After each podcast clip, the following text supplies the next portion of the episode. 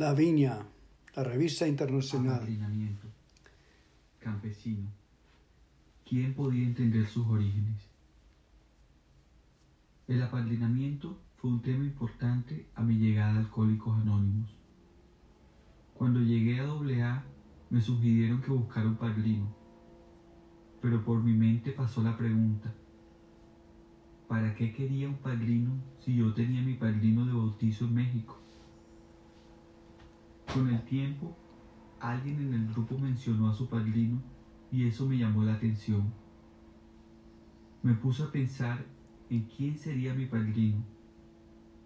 Había escuchado decir a los compañeros que un padrino de recuperación era una persona con experiencias similares. Yo me pregunté, ¿dónde encontraré a un padrino que sepa lo que es vivir en un rancho? Porque yo nací en un rancho y eso me provocaba mucho miedo conseguir un padrino. Pero estando dentro de AA, tuve que conseguir apadrinamiento y empecé a analizar a todos los alcohólicos del grupo a ver si uno de ellos podría ser mi padrino. A todos les veía defectos. El que hablaba bonito tenía una vida muy diferente a la mía. Había uno que era muy gritón y pues me parecía muy gritón. Otro compañero me caía mal y el más gritón tuvo que ser mi padrino. No porque me gustara, sino porque tenía miedo que me gritara y se burlara de mí. Pero pronto entendí que el padrino que yo necesitaba era una persona que me ayudaría a trabajar los pasos. Hoy estoy agradecido a ese miedo que tuve porque conseguí mi padrino. Ahora también tengo mi padrino de servicios que es importante para el crecimiento. Me doy cuenta que el padrino tiene una gran responsabilidad, porque de ese padrino depende un alcohólico y de ese alcohólico depende una familia, una hermana, una mamá o un padre. Joaquín C. Austin, Texas.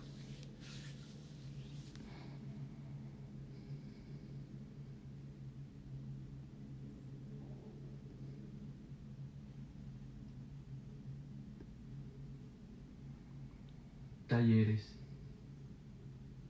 En sentido contrario, anduvo sin rumbo hasta que la policía lo detuvo.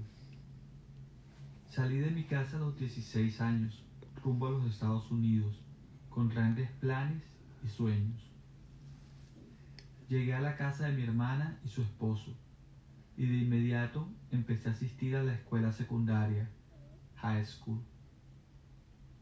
En ese tiempo conocí mucha gente y como si fuera un juego empezamos a beber licor en los eventos especiales y luego en los no tan especiales.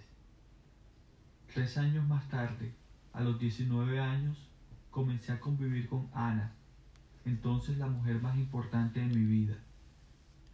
La convivencia duró poco más de un año, pues ella decidió alejarse de mi lado. Mi orgullo se interpuso y no quise pedirle que se quedara.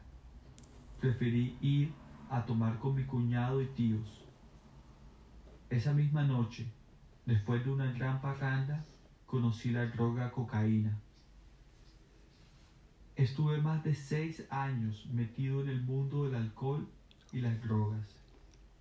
Ahí pasó y presencié todo. Peleas, sexo, sobredosis de amigos de la parranda. En esa época me olvidé de mi familia completamente. Una de esas noches en las que yo estaba alcoholizado y drogado, me detuvo el alguacil de mi pueblo. Yo iba saliendo de la discoteca, manejando en sentido contrario del tráfico. Cinco meses después me detuvieron otra vez, por la misma razón pero en esta ocasión la policía descubrió que yo estaba en posesión de droga. Como parte de la orden del juez, me enviaron alcohólicos anónimos, dos veces por semana durante dos años. Yo sentí una tremenda vergüenza. Me costó muchísimo quedarme debido a mi corta edad, Tenía 24 años y falta de información acerca del alcoholismo. Pero estoy agradecido de que encontré buenos compañeros que supieron comprenderme y apoyarme. Tengo cuatro años sin probar alcohol. La relación con mi familia y con la sociedad ha mejorado. Ahora soy responsable y puedo enviar ayuda a mis padres. Encontré el amor al lado de una nueva mujer a la que amo profundamente. Juntos estamos esperando la llegada de nuestro primer retoño. Me siento profundamente bendecido por haber conocido a la comunidad de AA mi vida dio un giro de 360 grados. Pasé de ser un borracho problema a quien ya ni la propia familia quería a ser un miembro activo de la sociedad. Sigo batallando con mis emociones. Trato de asistir a mi grupo base lo más que puedo. Cuento con el total apoyo de mi mujer y familia. Mi madre por fin puede dormir en paz pues sabe que su hijo, el más pequeño, ha dejado de beber hoy. Jesús G. Austin, Texas.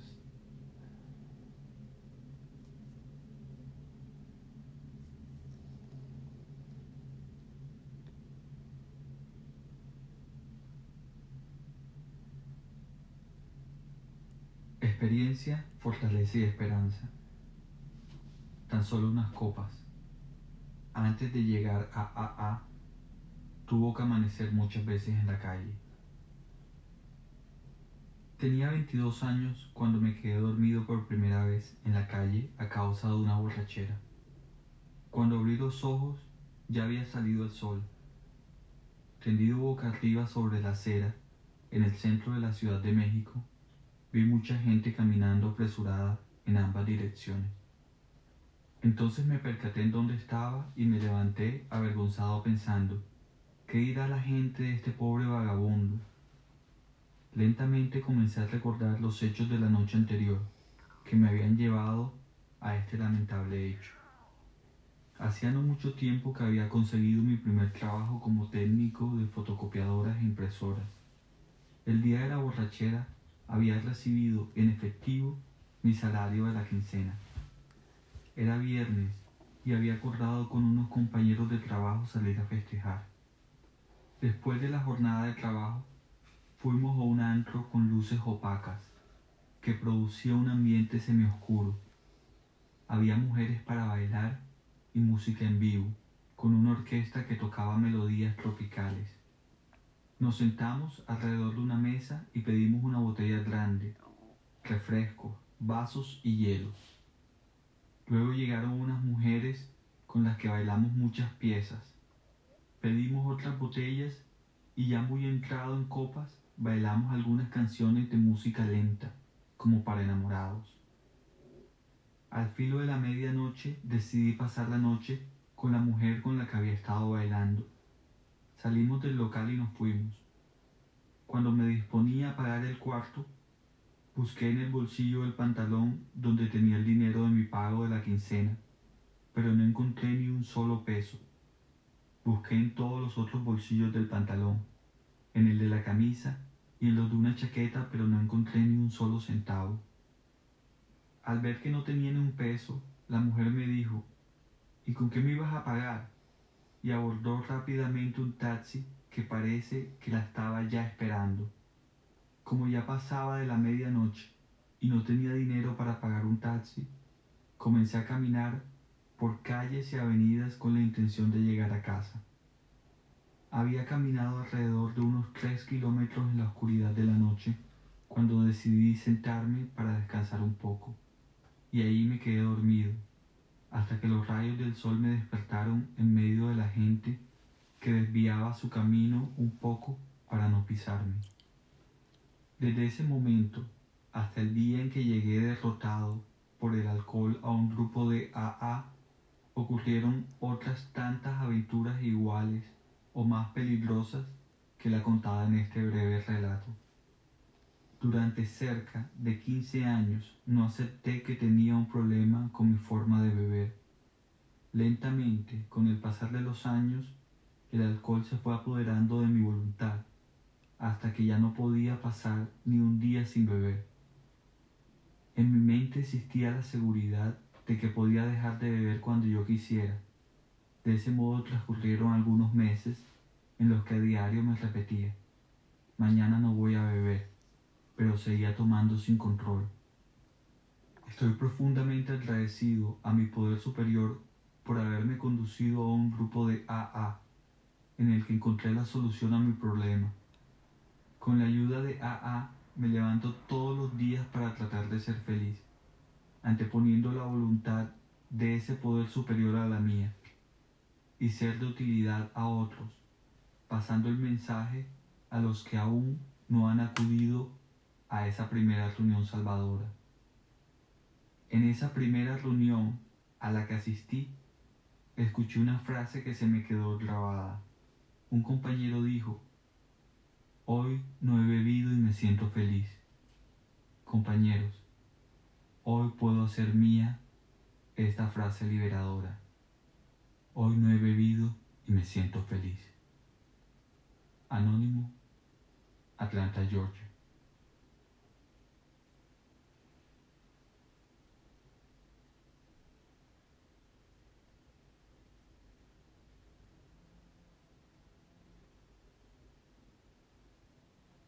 Mujeres en A, sosteniendo el mundo.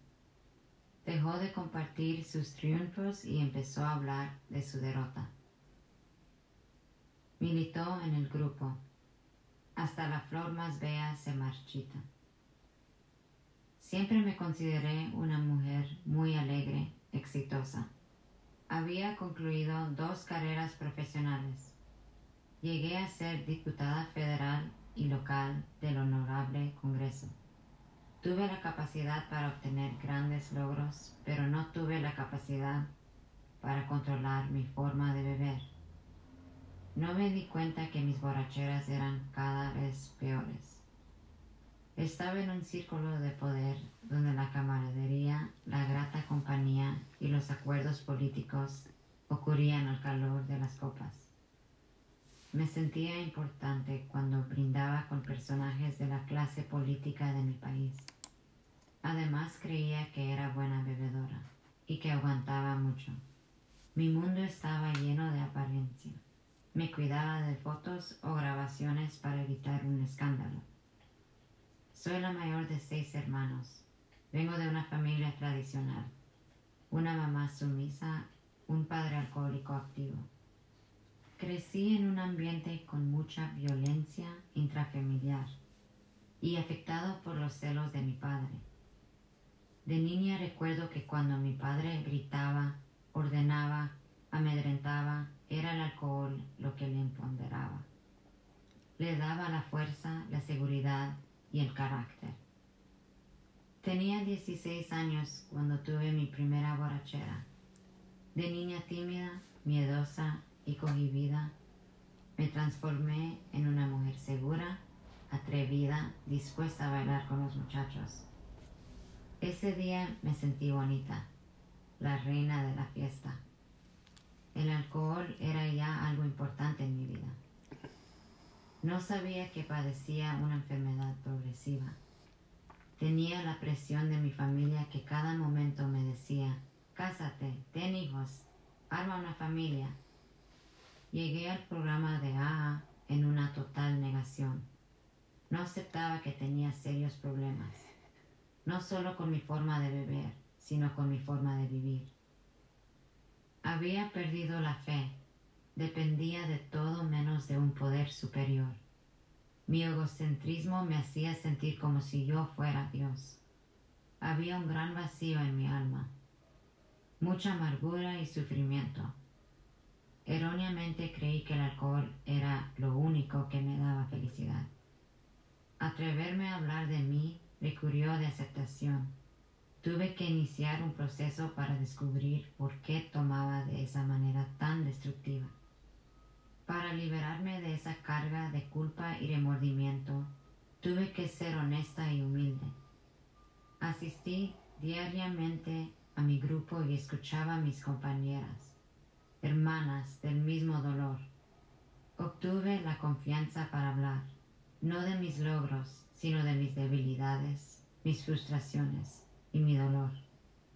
Así pude conocerme a profundidad. Hoy le doy gracias a Dios por haberme permitido llegar y disfrutar de una paz verdadera, con alegría, felicidad y la plenitud de la libertad. Anónimo.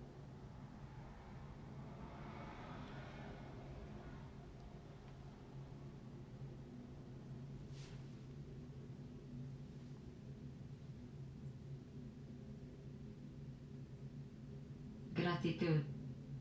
Veo y siento. El orgullo le impedía encontrar la solución.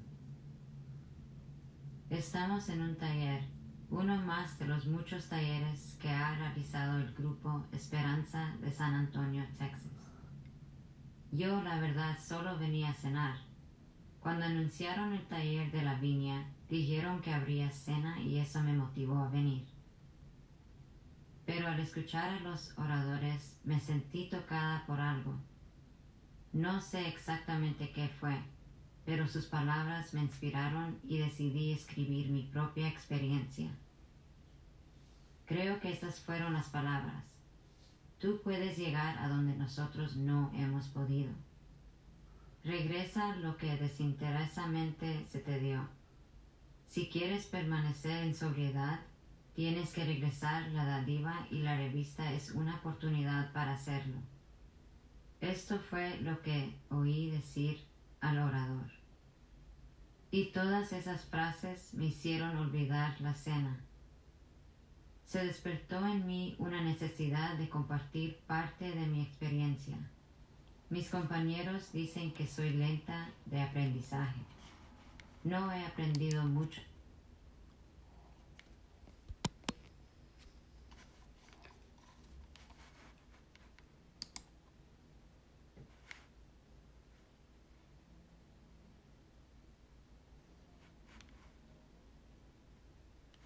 Gratitud. Veo y siento. El orgullo le impedía encontrar la solución. Estamos en un taller, uno más de los muchos talleres que ha realizado el grupo Esperanza de San Antonio, Texas. Yo, la verdad, solo venía a cenar. Cuando anunciaron el taller de la viña, dijeron que habría cena y eso me motivó a venir pero al escuchar a los oradores me sentí tocada por algo. No sé exactamente qué fue, pero sus palabras me inspiraron y decidí escribir mi propia experiencia. Creo que estas fueron las palabras. Tú puedes llegar a donde nosotros no hemos podido. Regresa lo que desinteresadamente se te dio. Si quieres permanecer en sobriedad, Tienes que regresar la dádiva y la revista es una oportunidad para hacerlo. Esto fue lo que oí decir al orador. Y todas esas frases me hicieron olvidar la cena. Se despertó en mí una necesidad de compartir parte de mi experiencia. Mis compañeros dicen que soy lenta de aprendizaje.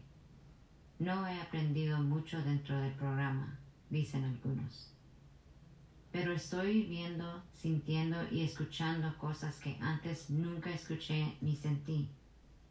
Estoy haciendo cosas que en el pasado no podía hacer.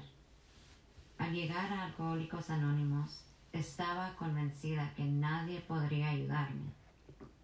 Mi orgullo y mi soberbia desenfrenada me hicieron verlos muy tontos. Pero de alguna manera persistí en asistir a las reuniones. Dejé de pensar tanto en mí misma y comencé a preocuparme más por las personas que sufren y no saben de esta solución. Ahora sé que mi egoísmo casi me mata. Participar en AA no solo me ha alejado de la botella. Estando en este programa mis relaciones con la gente han mejorado, especialmente con la gente a la que más he lastimado. Esta forma de vida me causa una alegría de vivir que nunca imaginé sentir.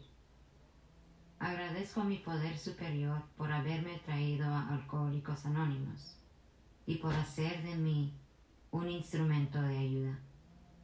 Agradezco a mis compañeros por tener tanta paciencia conmigo y permitir que yo viva una vida de paz, felicidad y amor. Anónimo, San Antonio, Texas.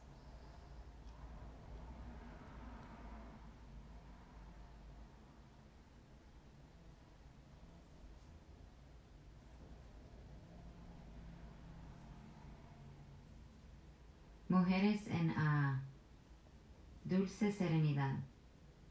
En el dolor más grande encuentra aceptación y fortaleza. Buenos días, mi nombre es Nuria y soy alcohólica. Así es como siempre comienzo, tanto las intervenciones en el grupo como los escritos que a lo largo de este tiempo he hecho. No es excepcional reflexionar acerca de mi recuperación es una práctica habitual para mí, pero hoy, sin duda, esta reflexión adquiere un significado especial debido a la experiencia que he vivido esta semana. El miércoles perdí a mi padre, hace diez años a mi madre. La muerte de ella supuso, aunque no fue el único detonante, el comienzo de mi carrera alcohólica en la que permanecí durante los peores años de mi vida. La muerte de él la vivo en absoluta sobriedad, y esta abismal diferencia que existe entre dos hechos similares y tan trascendentes en la vida de cualquier persona, me hace reflexionar en los términos en los que voy a hacerlo diferentes sin duda de cómo hubieran sido de no haber pasado hace solo unos días por este, permitidme decirlo así, mal trago. Entre una fecha y la otra hay una diferencia grande, inmensa, la que marca el alcoholismo vivido entre ambas y otra que es la recuperación, que me llena de satisfacción tras haber abandonado el infierno en el que como vosotros viví. De aquella mujer que con tanto miedo se enfrentó a la ausencia de un ser querido, no queda ya casi nada. Algunas cosas que tampoco son malas, la esencia primera sentir siempre que no soy mala persona, a pesar de tantos errores Ahora me enfrento a otra ausencia con una palabra que puedo aplicarme y que tanto tiempo he deseado llevar conmigo, la serenidad. Estoy, soy y me siento serena, que para mí es mucho más que estar sobria, que eso lo llevo estando ya un tiempo apreciable. Pero la serenidad real, la de verdad, que me ha costado mucho más trabajo conseguirla. Me acompaña desde hace poco.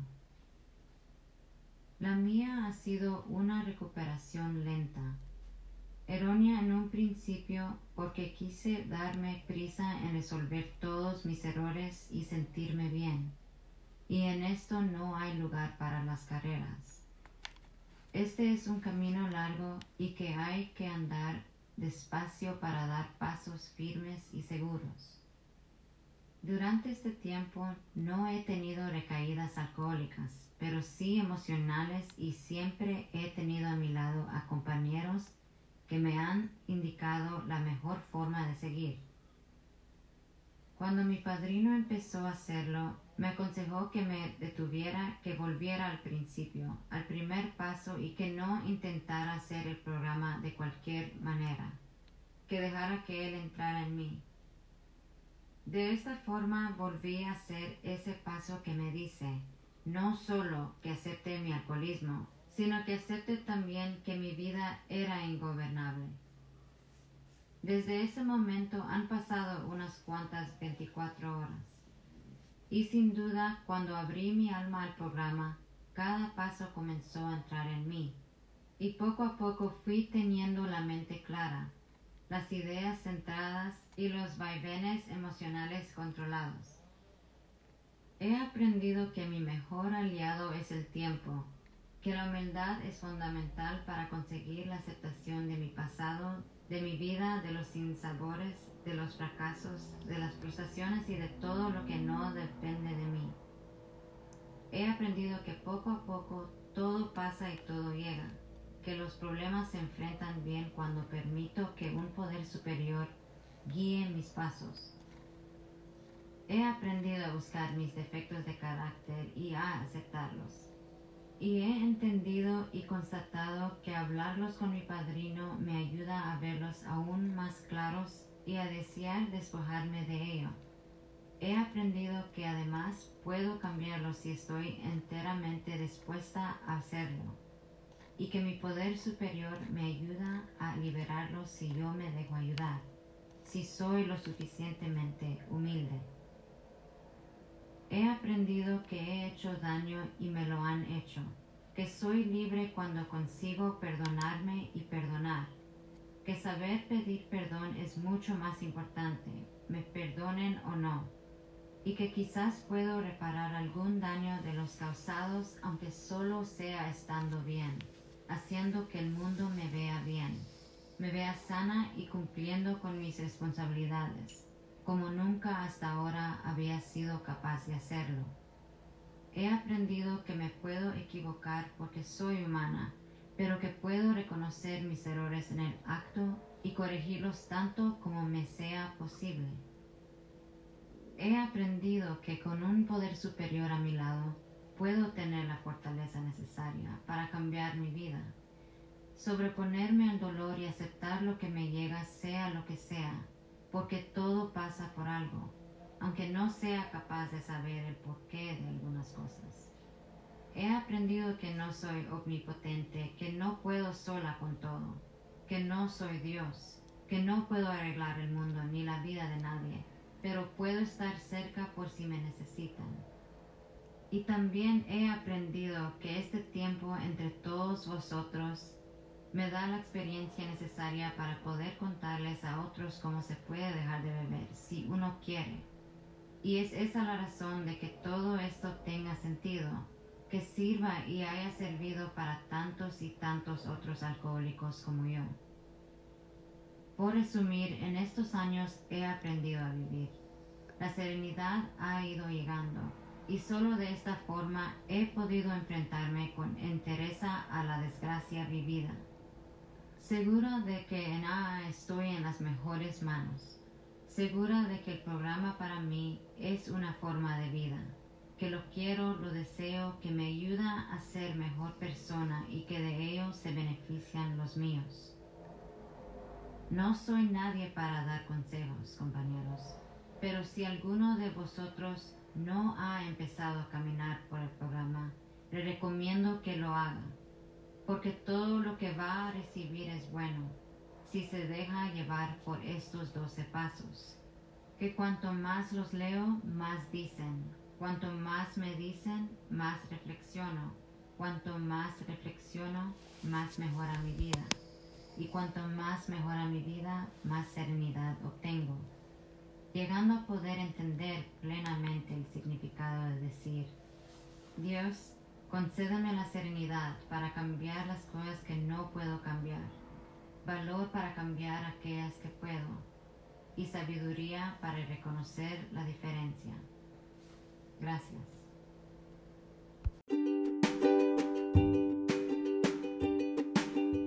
Hola, bienvenidos. Vamos a leer hoy la viña de septiembre, octubre 2020. La revista internacional de alcohólicos anónimos. aalavina.org. Vamos a leer.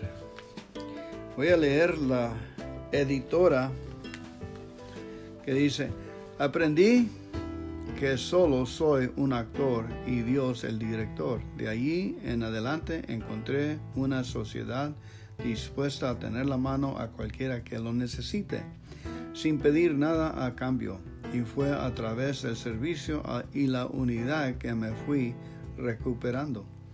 Qué dicha que tenemos los grupos para ayudarnos cuando llegamos. En esta edición los miembros comparten su experiencia con las 12 tradiciones de AA, es decir, los principios que guían el sano funcionamiento del programa a todo nivel. Vemos cómo puede influir el ego en la manera de pensamos y actuamos con nosotros mismos y así los demás. Pero si ponemos los principios primero, hay lindas sorpresas por descubrir como en el techo de AA. Además, hablamos de unidad y vemos como en un sencillo panfleto y un pozo profundo, las mismas familias también tienen mucho que enseñarnos de cómo llevar el mensaje con amor y tolerancia. Les invitamos a probar la nueva versión digital de la revista y escríbanos. Queremos saber tu opinión. Deseándoles a todos unas muy felices 24 horas de sobriedad. La editora de la viña.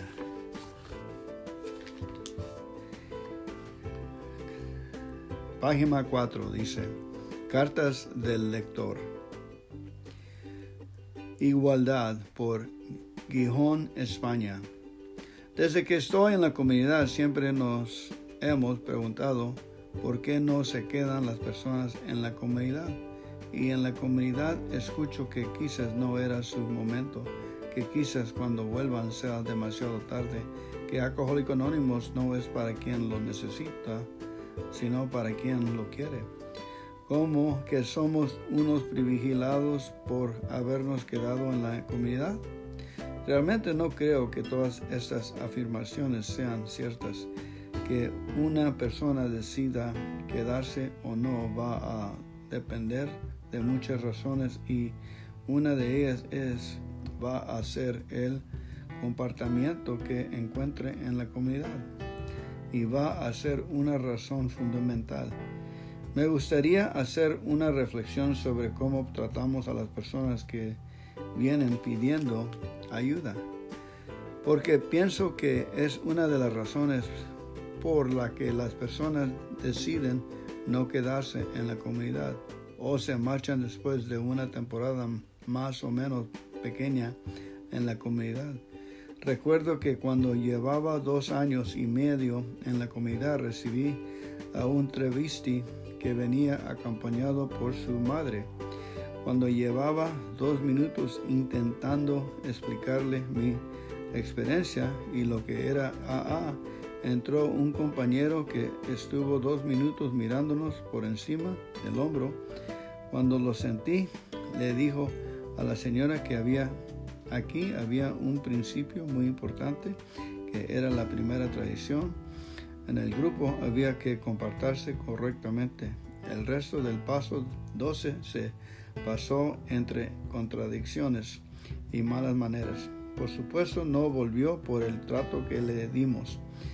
Uno o dos meses después vino una compañera que había recaído cuando estaba intentando darle ánimos, diciéndole que de que de una recaída también se sale el compañero que estaba a su lado le dijo que recayó porque quiso, insinuando que era una borracha. Cuando llega un hombre después de una recaída de meses o de años, lo apoyamos mucho. Cuando llevaba un año y medio en la comunidad, hicimos una reunión acerca del alcoholismo en la mujer. Los comentarios tanto de los hombres como de las mujeres eran que de recelo hacia la mujer alcohólica. Todos afirmaron que venían por a una mujer alcohólica que a un hombre alcohólico. El comportamiento fue durante años coherente con esas opiniones. Siempre hemos tratado peor a las mujeres que a los hombres. Hace dos años llegó una mujer joven, tenía unos 24 años y estuvo dos meses viniendo. Los hombres del grupo estuvieron criticando su presencia en el grupo. decían que con la edad que ella tenía no iba a estar dispuesta a quedarse en el grupo y practicar el programa. Solamente un hombre defendió que ella siguiera viniendo y recuperándose. Ese es el ejemplo de cómo tratamos a las mujeres. No sé cómo explicar la cantidad de compañeros que se han acercado a los compañeras con el objeto de obtener una relación sentimental o únicamente una relación sexual de un solo día. He conocido a muchos veteranos que decían que en el grupo no pasaban esas cosas y después se acercaban a las mujeres para cortejar o llevar una mujer a la cama.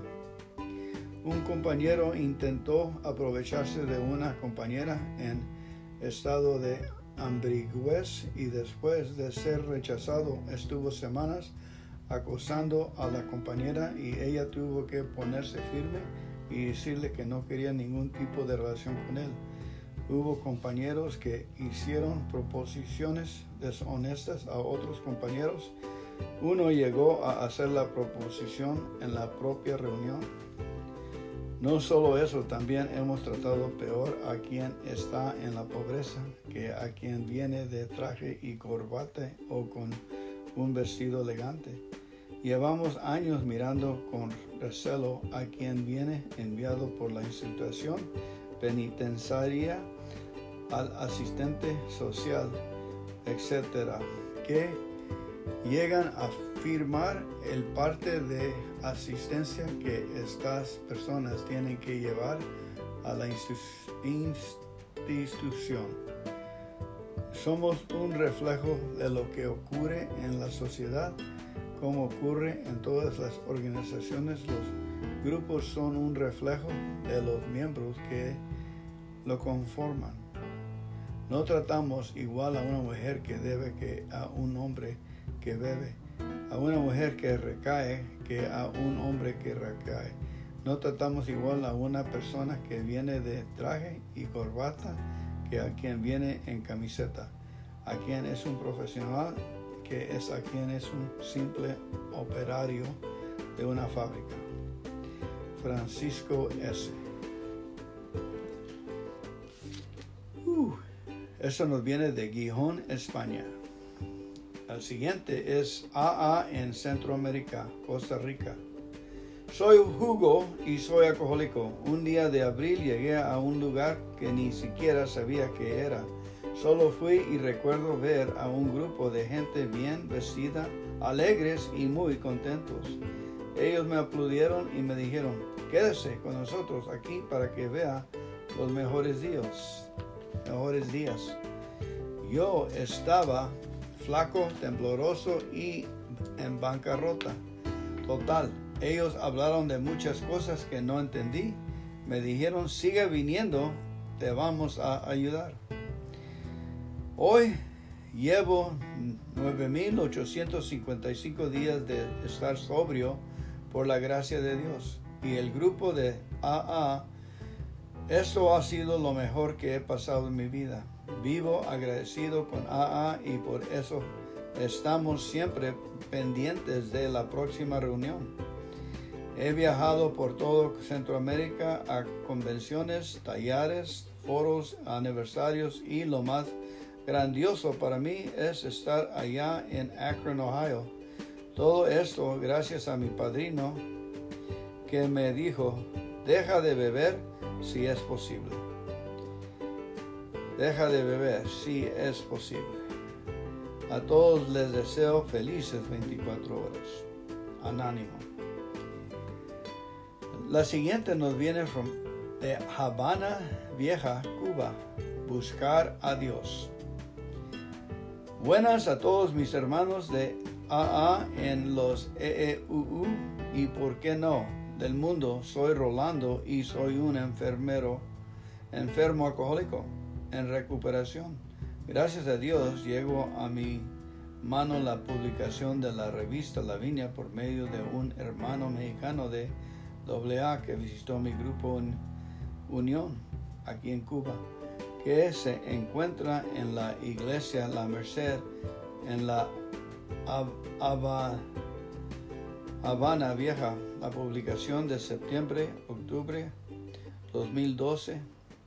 Me gustaron tantos sus artículos que decidí escribir sobre el tema Buscar a Dios. Nunca en 54 años compartí criterios sobre religión, ni siquiera antes de ser un enfermo alcohólico. Luego de convertirme en el impotente en el gobernador por alcohol, encuentro a los hermanos de AA. Me acerqué allí, maltratado por la pérdida de valores, la familia, amigos y trabajo, en fin, un ser perdido en este mundo. Encantado en Escuchando hablar de Dios como es poder superior que me podría dar y devolver el sano juicio, me afané por completo de ellos. Hoy soy uno más de los tantos que encuentran a diario la sonrisa de sus familias, amigos, compañeros de trabajo, amistades, la felicidad gracias a la voluntad de Dios, en quien he puesto eh, al cuidado de mi vida para vivir lo que nunca tuve. Hoy es verdaderamente una vida. Exhorto a todas las personas que como yo vivieron en la ignorancia a que tengan un poco de fe en Dios, estén enfermos o no, y la vida les será mucho mejor. Gracias por tolerarme. Hoy trato de ser mejor, tener una vida feliz como miembro de AA, Rolando M. Amén. Ahí se nos acaban las leyendas. Ok, por ahorita, luego seguimos. Gracias. Seguiremos. Bienvenido a la misa hoy domingo. Vamos a orar el Padre nuestro, por favor. Padre nuestro que estás en los cielos, santificado sea tu nombre Véngase tu reino, hágase tu voluntad, aquí en la tierra como en el cielo. El pan nuestro de cada día, dánoslo hoy. Y perdónanos por nuestros pecados, así como nosotros perdonamos a nuestros pecadores. No nos dejes caer entre malas tentaciones, más líbranos de todo el mal, porque tuyo es el reino, el poder y la gloria para siempre, siempre, Señor. Amén. Gracias a venir al servicio hoy de domingo, vamos a glorificar, a anunciar de que Jesucristo es nuestro Salvador, el Mesías, nuestro Redentor, que nos ama mucho, que, que sacrificó su cuerpo por nosotros. Después de esta leencia vamos a tener comunión, so por favor, agarren su pan y su jugo para dar comunión. Ahorita vamos a leer del libro de Isaías capítulo 5 versículo 1 a 7. El canto de la viña.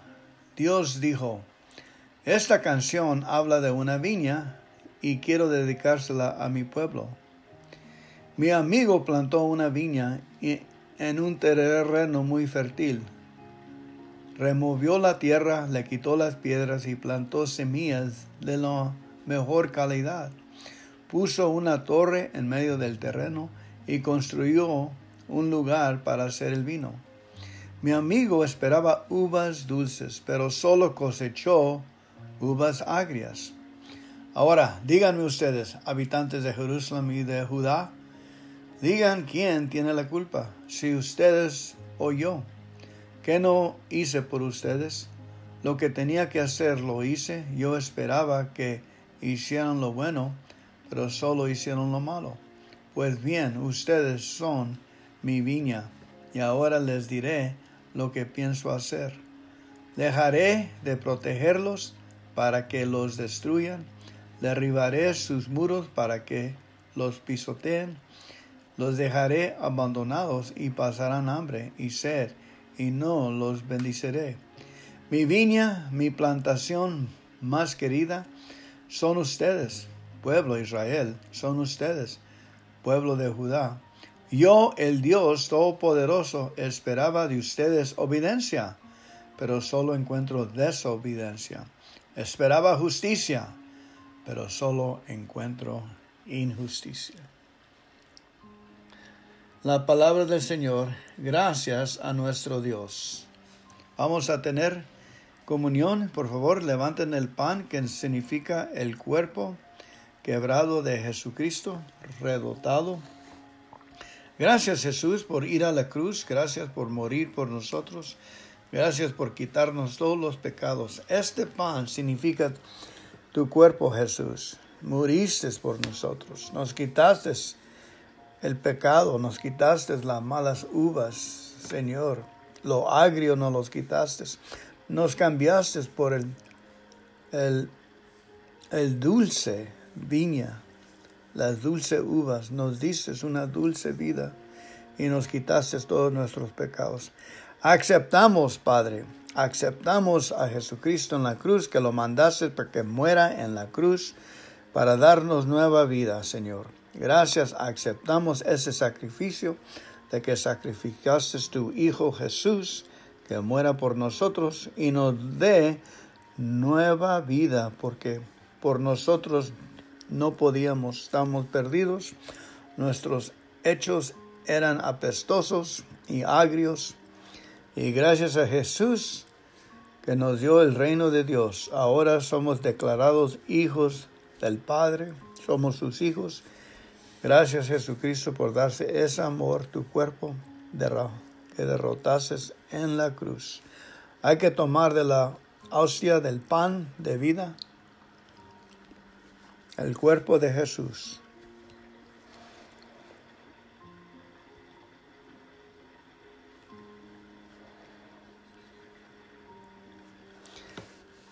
Y luego Jesús tomó el, la copa y dijo, esta es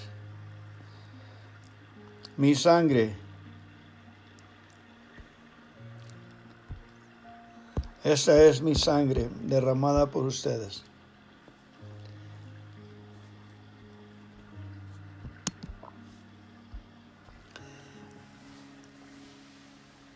Gracias Señor por la sangre de Jesucristo. Significa que nos ha santificado, somos ya limpios en la alma por Cristo Jesús. Gracias. Hay que tomar de la uva que es la sangre de Jesucristo.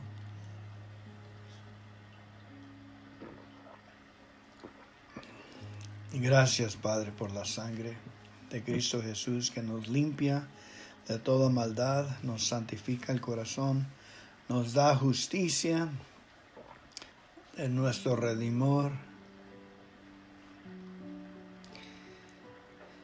Gracias por limpiar nuestras almas, santificarnos por esa sangre, Señor, por la sangre de Cristo Jesús, el cuerpo de Jesús, la sangre que nos limpia, nos quita todo pecado, nos limpia de toda maldad, nos quita toda la enfermedad, nos quita toda la, la depresión, nos quita de no poder amar. Ahora podemos amar al próximo, amar a nosotros mismos. Podemos amar a la palabra de Dios y aceptarla. Gracias por tu palabra, Señor. Aleluya, aleluya, aleluya. Aleluya, aleluya, aleluya. Ahora vamos a leer de Salmos 80.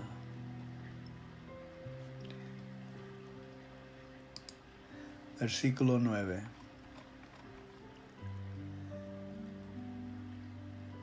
Nosotros somos como una vid que trajiste de Egipto, y para plantarnos en esta tierra echaste fuera a las naciones. Una vez limpió el terreno, nosotros echamos raíces y nos extendimos por todo el país. De tal manera crecimos que llegamos a poblar las montañas, extendimos nuestro dominio hasta las montañas de Levino, Líbano. Nuestra frontera oriental llegó hasta el río Eufrates. Nuestra frontera occidental llegó hasta el mar Mediterráneo. Dios del universo, ¿por qué dejaste a tu vida sin tu protección? Todos nuestros enemigos pasan y nos hacen daño, nos devoran como fieras. Deja ya de castigarnos, asómate desde el cielo y muéstranos tu cariño. Tú mismo nos plantaste, tú mismo nos cuidaste. El enemigo nos ha derrotado, le ha prendido fuego a nuestras ciudades.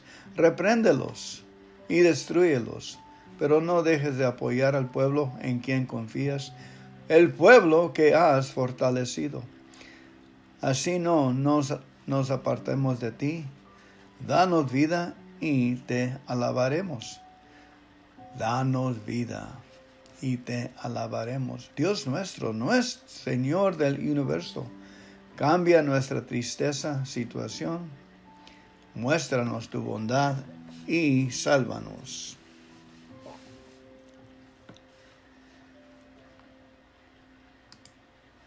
Aleluya, aleluya, Aleluya. Bendita sea la palabra de nuestro Padre. Vamos a leer hoy Filipenses, versículo 4, capítulo 4, versículos 6 y 9. No se preocupen por nada, más bien oren y pídenle a Dios todo lo que necesiten y sean agradecidos Así Dios les dará su paz, esa paz que la gente de este mundo no alcanza a comprender, pero que protege el corazón y el entendimiento de lo que ya son de Cristo. Finalmente, hermanos, piensen en todo lo que es verdadero, en todo lo que merece respeto, en todo lo que es justo y bueno. Piensen en todo lo que se reconoce como una virtud y en todo lo que es agradable y merece ser alabado. Practiquen todas las enseñanzas que les he dado. Hagan todo lo que me vieron hacer y me oyeron decir. Perdón. Y Dios que nos da su paz estará con ustedes siempre. Aleluya, aleluya, aleluya.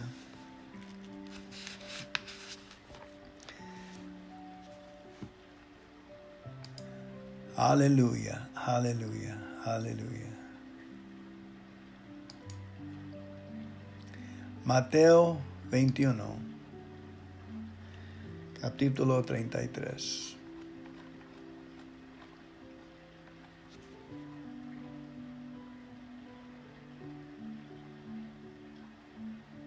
Versículo 33.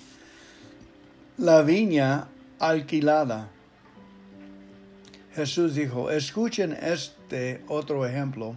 El dueño de un terreno sembró una viña y alrededor de ella construyó un cerco. Preparó un lugar para hacer vino con las uvas que cosechara y construyó una torre para vigilar el terreno. Luego alquiló la viña a unos hombres y se fue de viaje. Cuando llegó el tiempo de la cosecha, el dueño del terreno envió a unos sirvientes para pedir la parte de la cosecha que le correspondía. Pero los que alquilaron la viña trataron mal a los sirvientes. A unos de ellos lo golpearon, a otros lo mataron y a otros le tiraron piedras. Entonces el dueño envió más sirvientes que al principio pero los hombres los trataron igual. Finalmente el dueño envió a su hijo porque pensó, estos hombres sí respetarán a mi hijo. Pero cuando los hombres vieron que había llegado el hijo del dueño, dijeron entre ellos, este muchacho heredará la viña cuando el dueño muera. Vamos a matarlo, así nos quedaremos con todo. Los hombres agarraron al muchacho, lo sacaron de la viña y lo mataron. Cuando venga el dueño de la viña, ¿qué piensan ustedes que hará con esos hombres? El dueño matará sin compasión a esos malvados, luego les alquilará la viña a otros que le entreguen la parte de la cosecha que le corresponde. Jesús le dijo, ¿no recuerdan lo que dice la Biblia? La piedra que rechazaron los constructores del templo es ahora la piedra principal. Esto nos deja maravillados, pues Dios es quien lo hizo.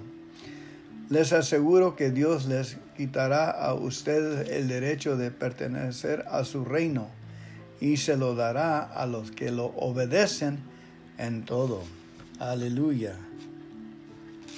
Alabanza sea a ti, Señor Jesucristo, porque el Señor es un pan y todos somos muchos y un cuerpo, nosotros somos del mismo pan. Bendito sea la palabra de Dios. Amén. Vayan en paz. Nuestro servicio se ha acabado. Dios los bendiga.